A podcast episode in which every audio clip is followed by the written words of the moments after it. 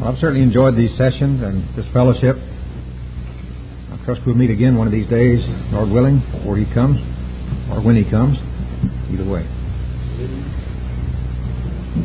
Several have asked very kindly about our work out there in San Diego, our new college, and of course it wouldn't be very appropriate for me to advertise another college here, but we do have a new school there, Christian Heritage College, and then associated with that we have our Creation Science Center, in which we're trying to write textbooks in every field from the point of view of biblical creation.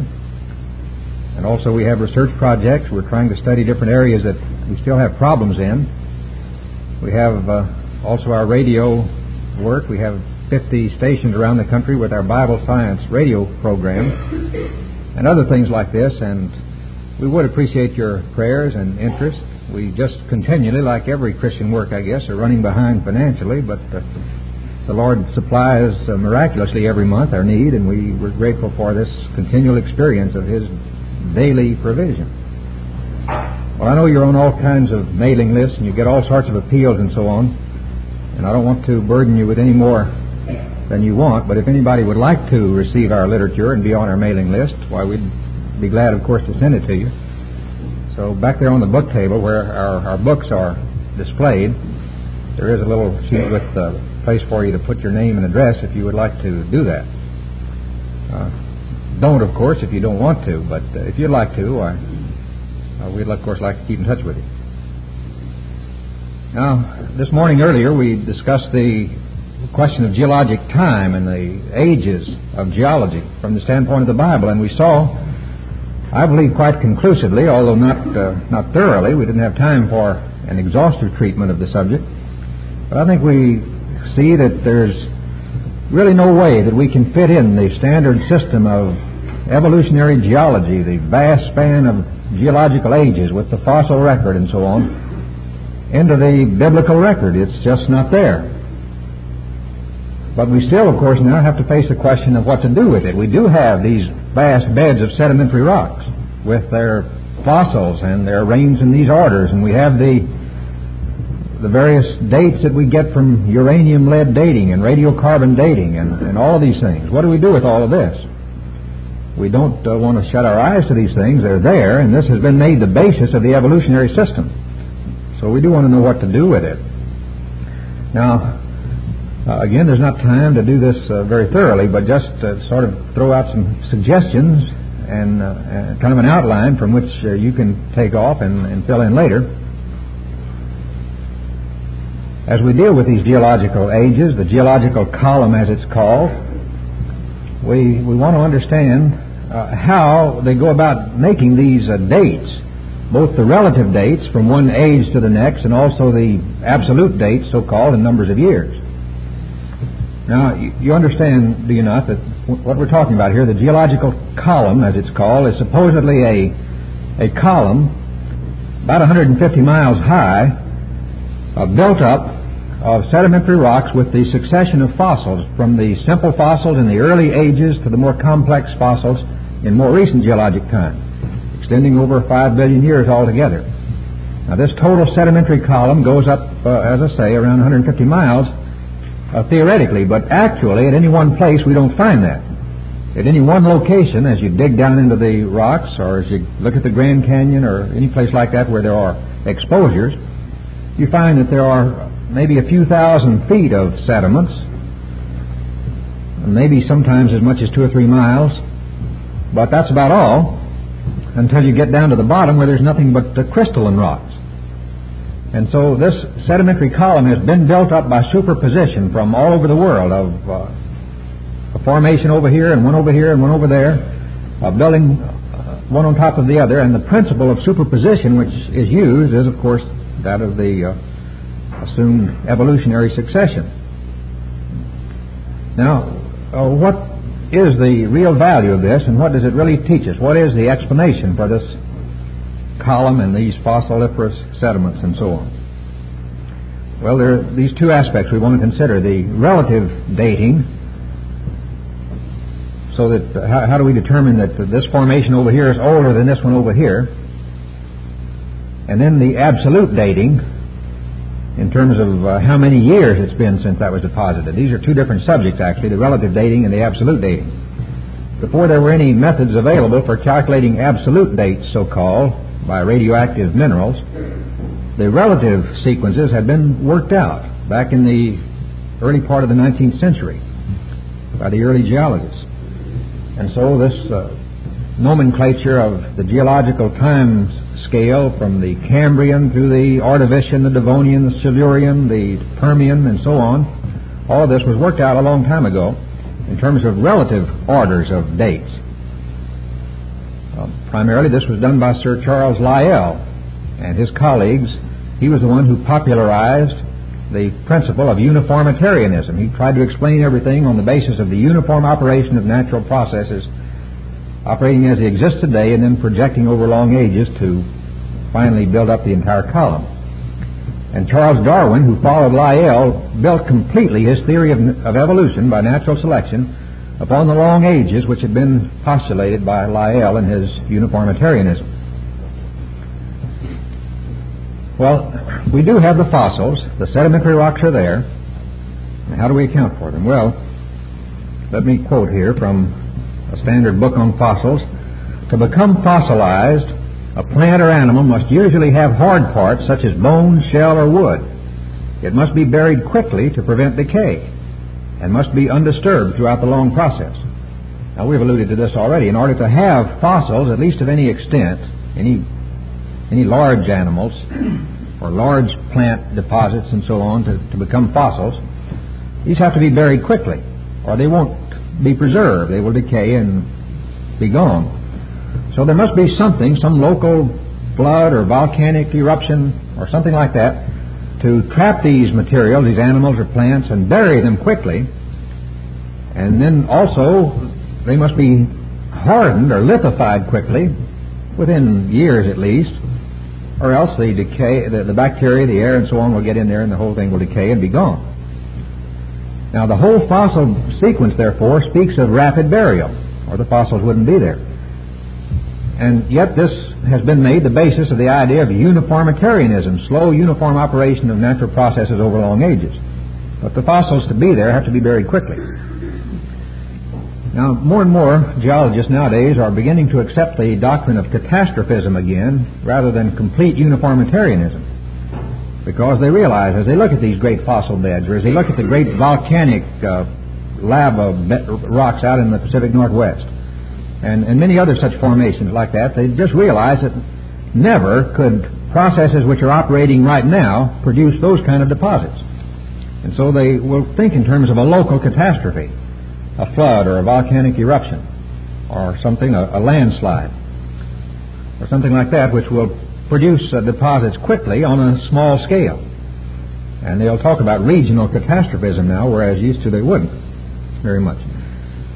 But they will still reject completely the idea of a universal catastrophe or cataclysm. But now let me read another quotation. This is from a bulletin of the Geological Society of America, in which the authors say, there are two authors, the employment of unconformities as time stratigraphic boundaries should be abandoned because of the failure of unconformities as time indices. Time stratigraphic boundaries of Paleozoic and later ages must be defined by time, hence by faunas.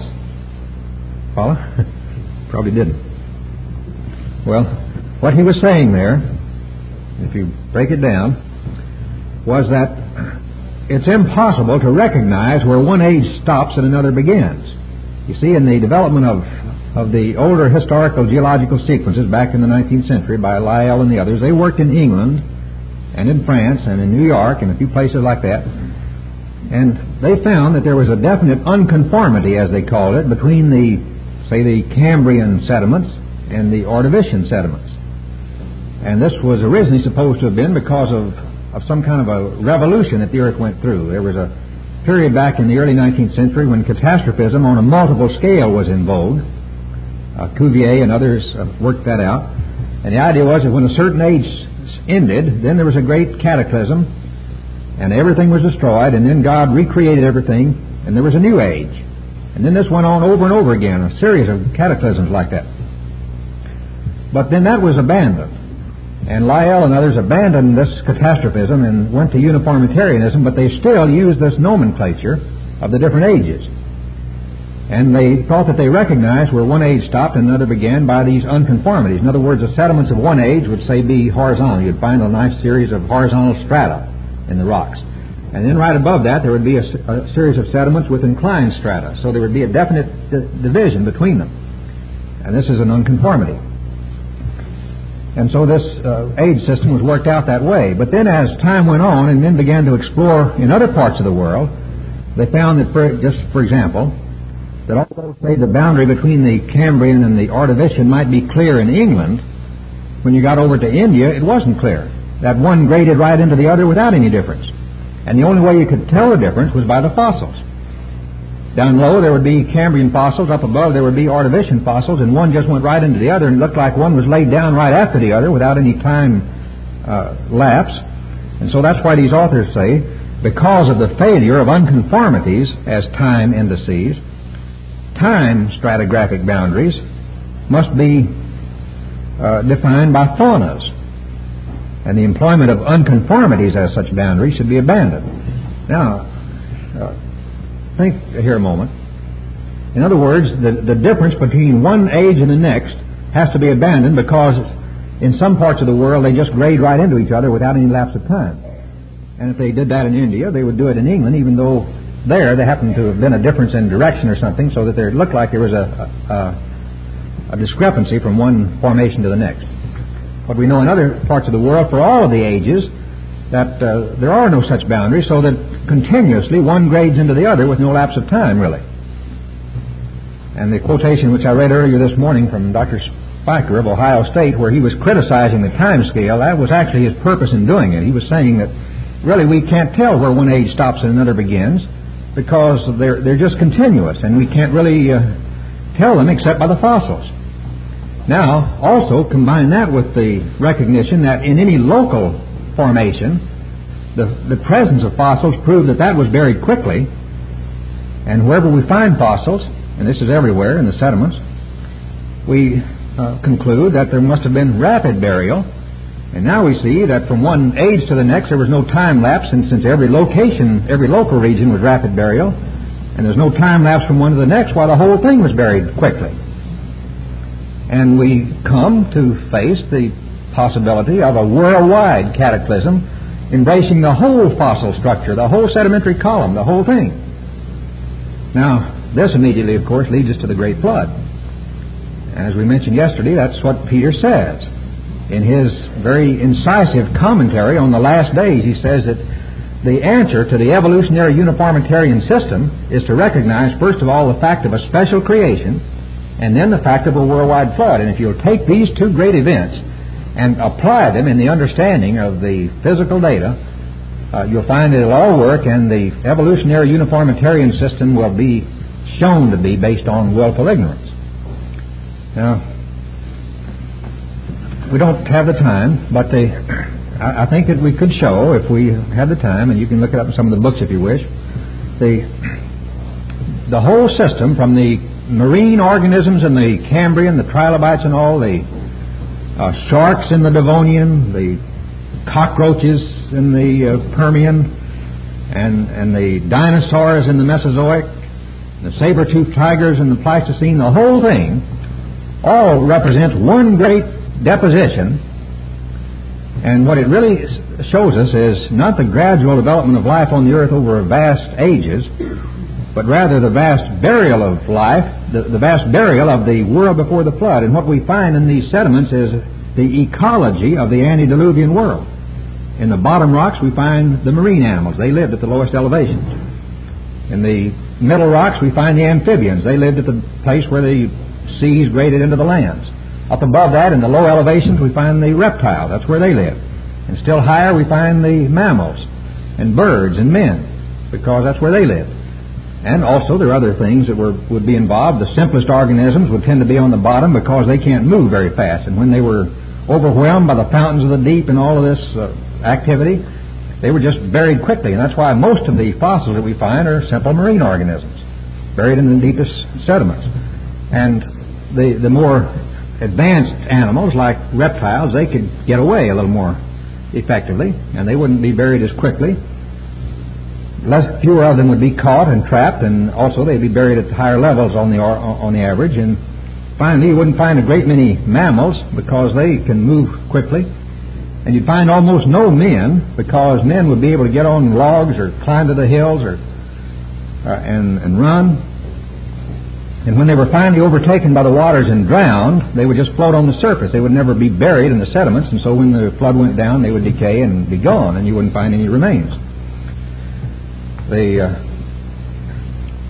evolutionists would object and say, oh, yeah, but now wait a minute, surely you would find exceptions to this if that were the case. They just tend to all be piled together in some places because, after all, this great cataclysm, wouldn't you expect to find, why would we find dinosaurs always separated from men, and so on? Well, the answer is we don't always find it that way. That's the usual order because of these ecological factors and so on that I mentioned. But there are exceptions. There are places where there are formations containing young fossils buried beneath those containing old fossils. There are a lot of places like that. Some of them hundreds of thousands of square miles in area and miles in thickness. And then when you find these exceptions, well, the evolutionist has to find some kind of an explanation as to how they could get upside down. And so he develops theories of great overthrusts and things like this. He piles theory on top of theory in order to bolster his theory. And there are places, too, where you find fossils from different ages mixed together. And we don't, again, have time, but just to give you an example, we usually think of the dinosaurs as having lived in a different age and world and condition than men. They died out 100 million years before men. But we're finding increasing evidence nowadays that men lived at the same time as the dinosaurs. And wherever we find these dinosaur bones, they're trapped in masses, like in the dinosaur monument and other places where you find lots of them together. Evidently, they were either they herded together trying to escape, or they were all caught and moved together with the waters and finally deposited or something. You find them in great masses, graveyard-type situations. And there are also places where you find a lot of dinosaur footprints. They were running through the soft muds, and they made these footprints, and the muds turned into rock pretty quickly to preserve them somehow. As a matter of fact, you find tracks of many kinds of animals all over in all of the different ages. It's interesting how these, you know, when you go along the sand of a beach or something, why, you make a footprint, but it doesn't last long. It's pretty soon washed out. But here we have these footprints all over everywhere. Many kinds of animals hardened into stone. Something must have happened there were chemicals in the water, cementing materials or something, so that when the footprints were made, they were hardened quickly, and also another sediment came along over and made a cast of it right quickly and prevented it from being attacked by the waves. And then later these were removed by erosion and explosion. It's amazing how many of these things we find. And those of you that have looked at the Genesis flood know there's some pictures in there of dinosaur footprints at the same location that human footprints are, down in Texas, central Texas, near the Paluxy River. Now, and there's been quite a number of footprints of dinosaurs found there, and a number of human tracks. And of course, this is not supposed to be. And the evolutionists who've seen that say that it can't be. Something's wrong. Either these human tracks were carved by Indians or something, or they're erosion phenomena of some sort. The water eroded a footprint somehow, or something, because obviously men didn't live at the same time as dinosaurs, so they couldn't be human footprints. A man at the American Museum of Natural History who saw them, he wrote an answer to a letter that one of us sent to him. He said, well, this must have been some kind of unknown amphibian that had a footprint that looked like a human. Well, and most of them, though, explain them as having been carved by Indians or by, well, it is true that down there in that area, that these footprints, these human and dinosaur tracks, were exposed by a flood that came through about in the early 1920s, I think. And they began to attract some attention, and the people in the area, especially during the 30s when the Depression came along, they found that they turned out to be profitable, so they would carve these things out of the riverbed where they were found and sell them to tourists.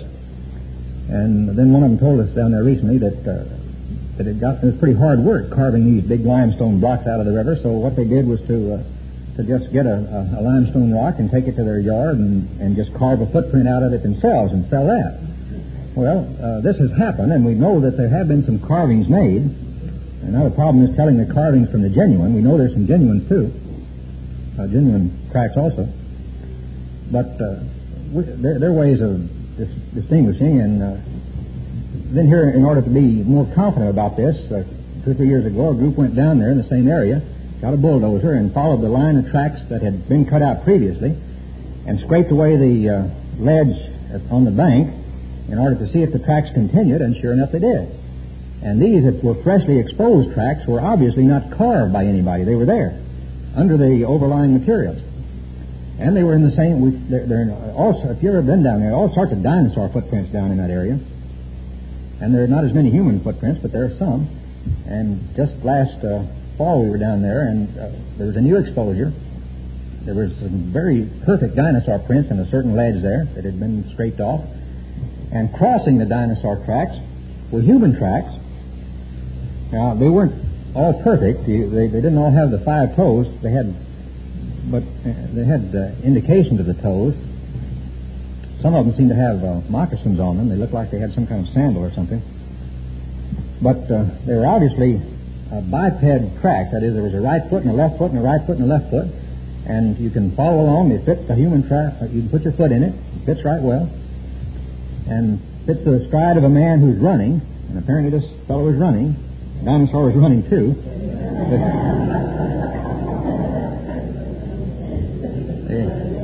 course, well, I think they were both running away from the flood was what was... But at any rate, and this has now been made into a film, which ought to be out in a year or so, and you'd like to see it, I expect. But and there's other evidence. We found 2 or 3 years ago some human footprints in a Cambrian formation up in Utah, and these footprints had sandals on them. Now, the Cambrian formation was supposedly 500 million years old. This is the age of just marine animals, trilobites. And yet, these human footprints are, if they're not human footprints, it's pretty hard to know what they are. The stories of dragons that people have in all the different nations of the world. And if you want to see a good description of a dinosaur in the Bible, I forget, I think it's Job 39 or right about in there, the description of Behemoth.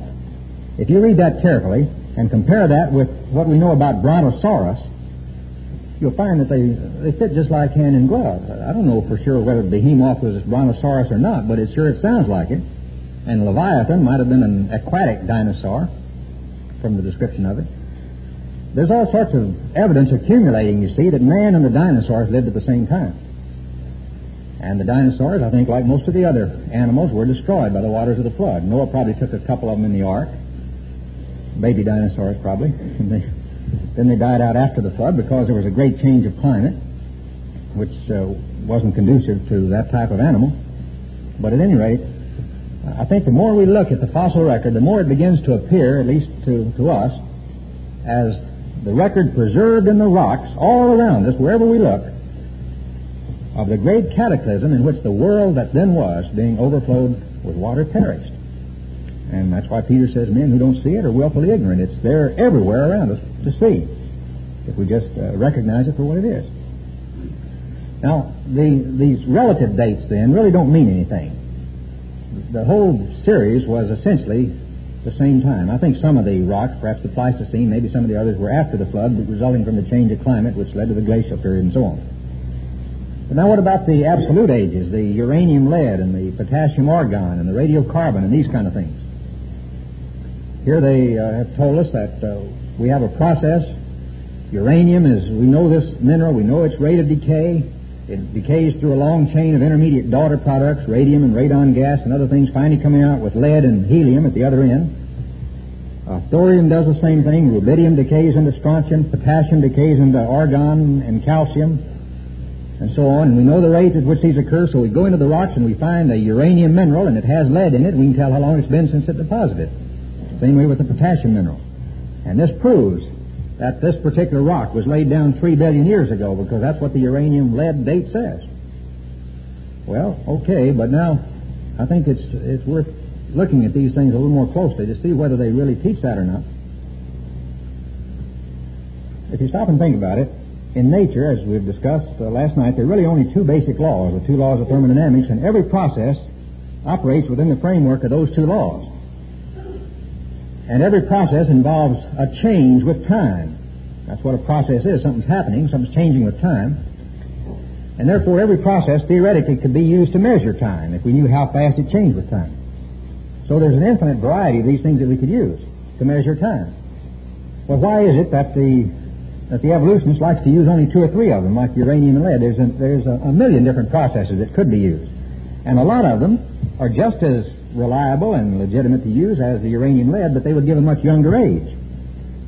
For example, just to give you an idea, you know that meteoritic dust is falling on the Earth at a known rate all over the Earth from outer space. And we know how rapidly it's accumulating on the Earth. Now, if the Earth has really been here for 5 billion years, and meteoritic dust is falling at the same rate that it is now for 5 billion years, there would be a layer of meteoritic dust all over the Earth, 54 feet thick. But where is it? It's not there. And there are all sorts of processes like that you could use to calculate time, which indicate that the Earth is quite young.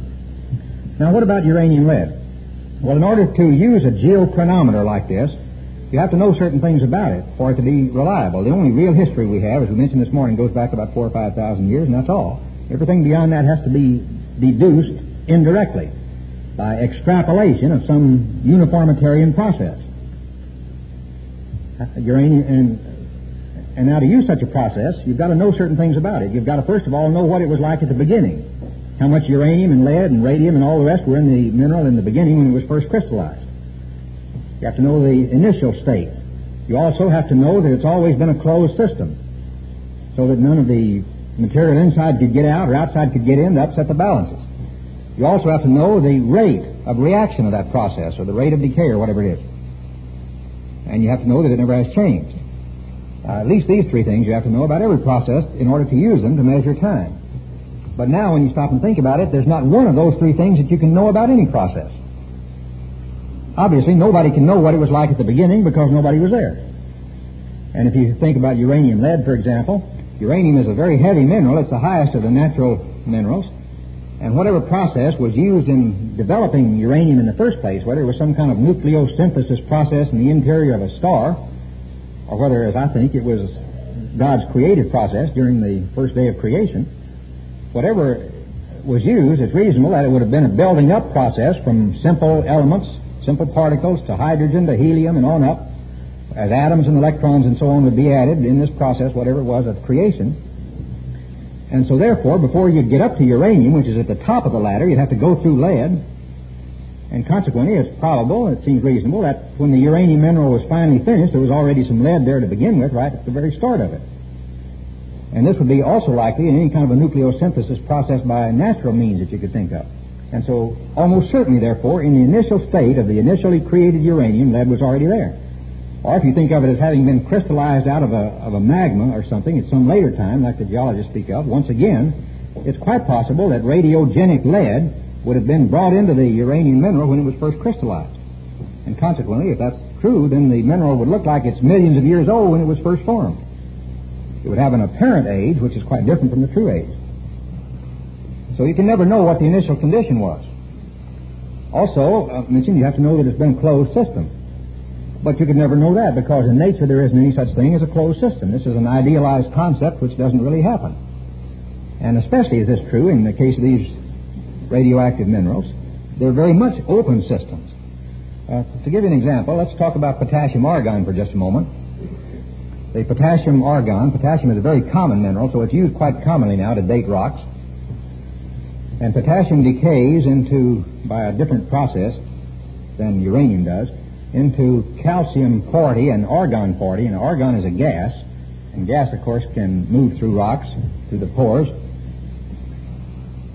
But this has been used quite widely. It was used, for example, to date the rocks in the area where Dr. Leakey found his Zinjanthropus fossils and those things. They dated those to be about 2 million years old by potassium argon.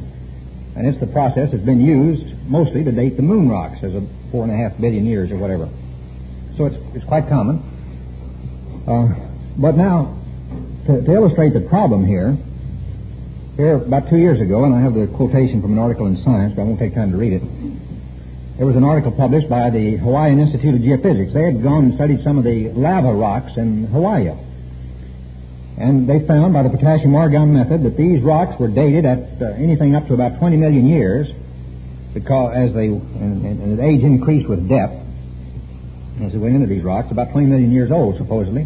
But the thing was that these very rocks were known to have been formed by a volcanic eruption 200 years ago. They were known to be 200 years old, but the potassium argon method dated them to be 20 million years old. And if they could make that big a mistake in Hawaii, they might make that big a mistake on the moon or in South Africa or somewhere else. But the thing was, and the explanation was, that when the potassium mineral was crystallized in these lavas, that some argon in the rocks migrated into the system and was there with it when it first was formed, so there was too much argon and made it look older than it really was. Well, okay, it was an open system, and argon can get into it. And it can happen very easily under many conditions. And I've got a whole pile of clippings here from geophysics journals and so on describing the difficulties with the potassium argon method, and I won't take time to read them, but, well, here's just one. Not only can argon get in easily, but potassium can go out easily. Here it says, potassium is found to be very mobile under leaching conditions. As much as 80% of the potassium in a small sample of an iron meteorite can be removed by the still water in 4.5 hours. Or if you can take the potassium out, then it's going to make it look much older than it is.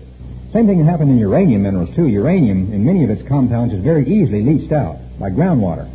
And whenever that happens, then it's going to look a whole lot older than it is. Well, also, the criterion has to be valid that the rate never changes, that this particular process that we're using always stays the same. But here again, in nature, there is no such thing as a process whose rate cannot be varied if the components of that process change. Now here, let's use the radiocarbon method as an illustration.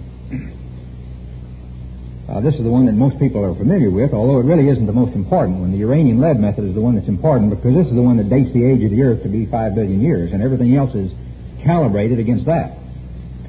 But the radiocarbon method is the more familiar one because that's used to date archaeological sites.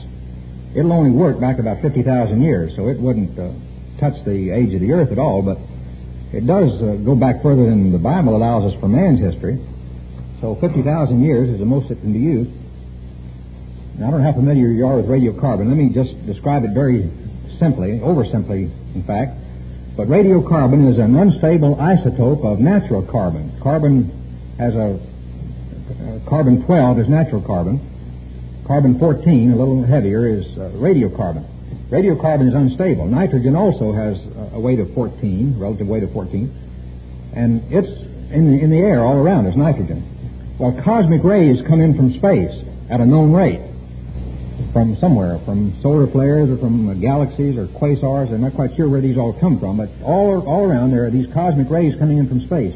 When it reaches the atmosphere, in a complex series of things, of reactions, it finally results in, as it were, reacting with the nitrogen 14 to produce carbon 14, and also free particles, neutrons, and so on. But the carbon 14 is what we're concerned with. This is being produced in the upper atmosphere then at a known rate. Now it reacts with oxygen and all, just like natural carbon does, so it forms carbon dioxide and other compounds. And carbon dioxide is important in all plant life and animal life.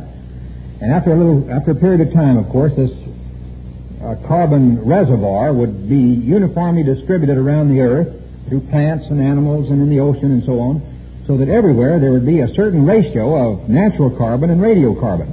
This is called the specific radioactivity. And after this has been going on long enough, this ratio would be the same everywhere and constant from then on. And in making a radiocarbon dating calculation, what we have to do is to find some remain of organic material, like a piece of a tree trunk or a charcoal or something, which had carbon dioxide in its life cycle when it was living, and it would have a certain percentage of radiocarbon and natural carbon. But the radiocarbon is decaying all the time, pretty slowly, at the rate of about 5,700 years for each half of it. That is, 5,700 years, half of it decays, another 5,700 years, half of what's left decays, and so on, until finally, after about 6 of these half-lives, it'd all be gone. That's why you can only use it to go back about 50,000 years. Well, the tree or whatever it was when it was living was taking carbon in all the time and giving it out, and the part of that carbon was radiocarbon. But when it dies, it stops taking any in, so the radiocarbon that it had when it died keeps on decaying. So at some time after death, you could measure its radioactivity, and the amount of radioactivity it still has compared to what it would have had if it were living, and it tells you how long it's been since it died, because we know how long it takes for this stuff to decay. So this is the basis of the radiocarbon method. As I say, it's kind of oversimplified, but that's the basic idea. But in order to do this, you have to make about 12 assumptions. I won't list all of these, but one of the main ones is that there is an equilibrium between the rate of formation and the rate of decay of radiocarbon on a worldwide basis. And to see the importance of this assumption, you can imagine that sometime in the past, there was no cosmic radiation coming from space, and therefore no radiocarbon being formed. Just consider that as a possibility. But now all of a sudden cosmic rays start to be formed, or start to come to the Earth, so radiocarbon starts to form. Well, the radiocarbon which is being formed stays radiocarbon for a long time. It takes 5,700 years before half of it decays. So there would be a long time before as much decays as is being formed. As a matter of fact, it would take at least about 4 of these half-lives before an equilibrium could be established. In other words, it would be about 20,000 years or so before the method would work. Well, Dr. Libby and the others who worked this method out, they recognized this, and they acknowledged that this was a problem. But they said, well, we certainly know that the Earth is older than 20,000 years, and so we'll just assume it's in equilibrium and go ahead and make the calculation. And they did, and this is where you get the radiocarbon dates. But actually, the measurements that are available of how much is being formed in the upper air and how much is decaying everywhere around the Earth indicate that it isn't in equilibrium. Now, let me read here so you won't have to just take what I say on this. This is from an article by Dr. Langenfelter in the Reviews of Geophysics. Now, Dr. Libby had found this, too. He had found that it was not in equilibrium, but he said that this is probably just experimental error because we know it has to be in equilibrium. The Earth is plenty old enough to do it. So later, Langenfelter made a much more thorough study, and he came to this conclusion. He says there is strong indication, despite the large errors, there is a lot of experimental error in this too. There's strong indication that the present natural production rate exceeds the natural decay rate by as much as 25%. It appears that the equilibrium in the production and decay of radiocarbon cannot be maintained. Well, they still go ahead and use it though. And even Langenfelter, in a letter that one of us wrote to him, he wrote back and said, well, yeah, I know that that's what we got, but it must be just because we don't have all the data, because it has to be in equilibrium. We just know. But if we don't know that, if we actually make the calculation of radiocarbon dates on the basis of the actual measured non-equilibrium values, it makes the equation a little more complicated than if you use an equilibrium equation, but you can still do it, and calculate the date on the basis of the non-equilibrium values. Then it turns out that the oldest radiocarbon date, in other words, the time when the atmosphere first began to form radiocarbon, is something like 7,000 years, maybe 10,000 at the most. And then all the other dates ought to be compressed down to fit within that scale. Now, within the past 3,000 years or so, they'll check pretty well. But as you get back beyond that, then they separate increasingly, and it just won't work. Now, the radiocarbon method, rightly understood, then confirms the biblical chronology, in order of magnitude at least, that the Earth is thousands of years in age, not 50,000 or a million or a billion. Well, let me just take one more. I think we have about 5 minutes still, and I think this is kind of an interesting. This gets into the realm of human chronology. You've heard about the population explosion, and you know that the Earth's population is increasing now at the rate of 2% per year. So here's a growth process too that we can use to calculate age. 2% per year. You push this backward and see how long that's been going on. Now, you can work this out very nicely mathematically, and I won't take the time, but let's say that the first pair, this would be either 1 million years ago with Mr. and Mrs. Pithecanthropus, say, or else Mr. and Mrs. Noah after the flood, or just before the flood, I guess, when they first began to have children, 4,300 years ago. So we start with two people, one way or the other, either 4,300 years ago or 1 million years ago, and then let's assume that the first pair has two times C children. Two C boys and C girls. C standing for children. And then in the first generation, of course, the brothers and sisters have to marry. There's just no way out of it. It may not be the best thing, but there's no way the race can get started any other way.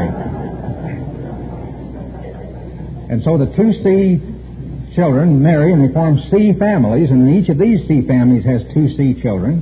So now there are 2C times C people in the second generation, 2C squared people, and so on. In the third generation, it would be 2C cubed people, 2C to the fourth people. In the nth generation, there would be 2C to the n people. The total number of people that have been born, you add them all up, 2 plus 2C plus 2C squared plus 2C to the n. Now we have to subtract the number of people that have died. And so let's say that the average lifespan is X generations, and that the average length of a generation is 43 years, so that, in other words, each parents have their children by the time they're 43 years old. This is a conservative assumption. It's probably before that, so we'll allow 43 years. And the reason for that is that there have been 4,300 years since the flood, and that makes 43 into 4,300 goes nicely, makes 100 generations since the flood, so that n is 100. The nth generation after the flood, there have been 100 generations since Noah. Now, if you subtract the number of people that have died up to the n minus x generation from the total number of people that have been born up to the n generation, then you have the number of people that are still living. That's the present world population, which we know to be about 3.5 billion people. So you work that all out. It turns out that the population, it gives a formula like this, that the population at the nth generation is equal to 2 divided by c minus 1 multiplied by c raised to the power n minus x plus 1 multiplied by c raised to the power x minus 1. Right?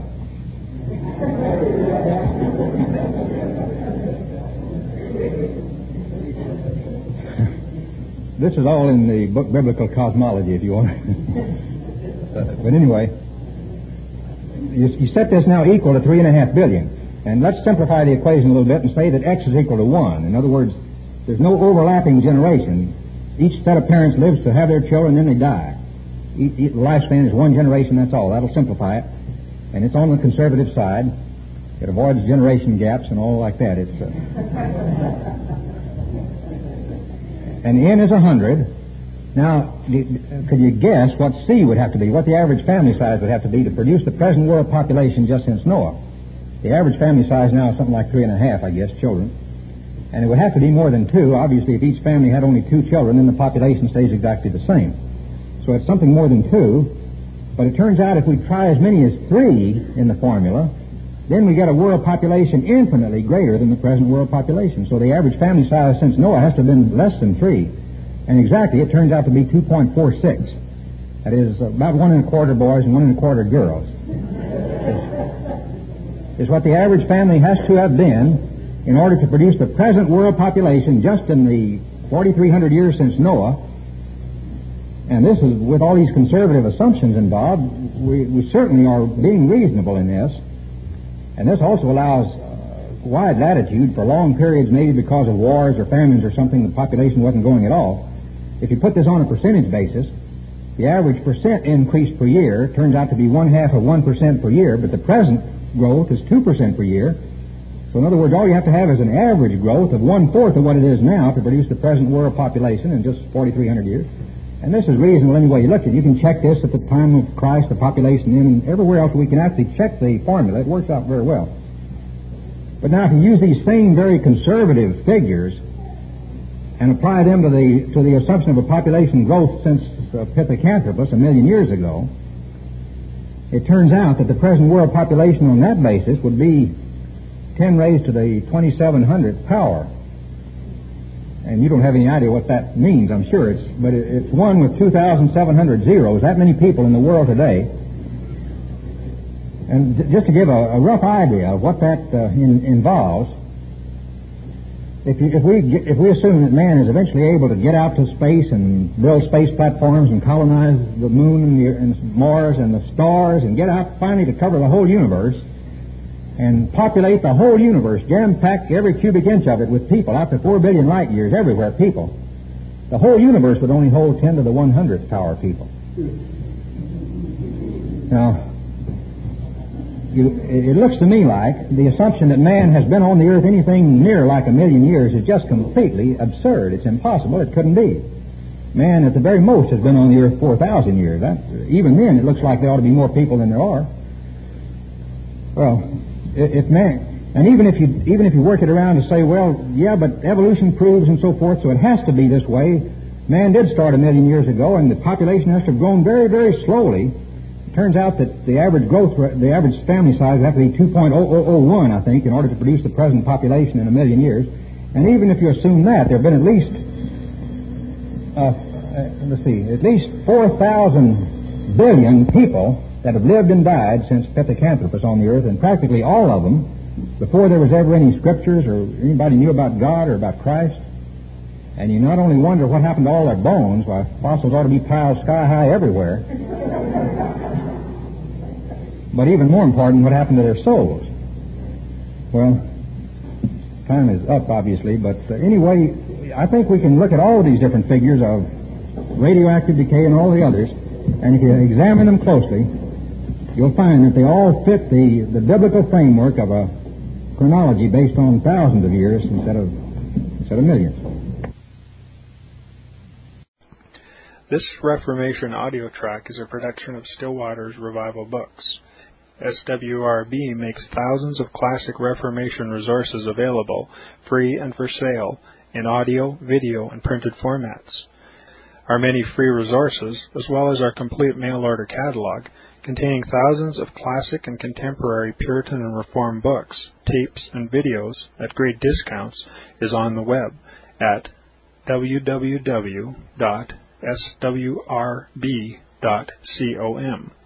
We can also be reached by email at swrb@swrb.com, by phone at 780-450-3730, by fax at 780-468-1096,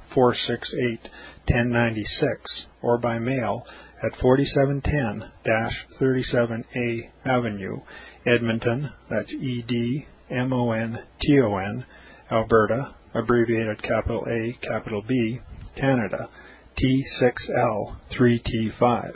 You may also request a free printed catalog.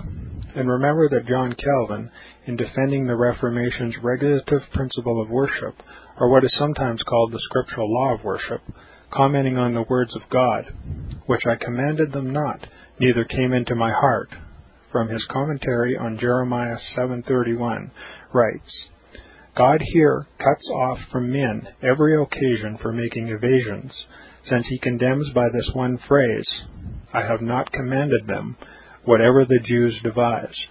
There is then no other argument needed to condemn superstitions than that they are not commanded by God. For when men allow themselves to worship God according to their own fancies, and attend not to his commands, they pervert true religion. And if this principle was adopted by the papists, all those fictitious modes of worship in which they absurdly exercise themselves would fall to the ground.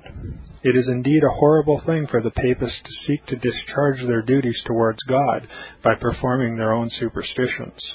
There is an immense number of them, as it is well known, and as it manifestly appears. Were they to admit this principle, that we cannot rightly worship God except by obeying his word, they would be delivered from their deep abyss of error. The prophet's words, then, are very important, when he says that God had commanded no such thing, and that it never came to his mind, as though he had said that men assume too much wisdom when they devise what he never required, nay, what he never knew.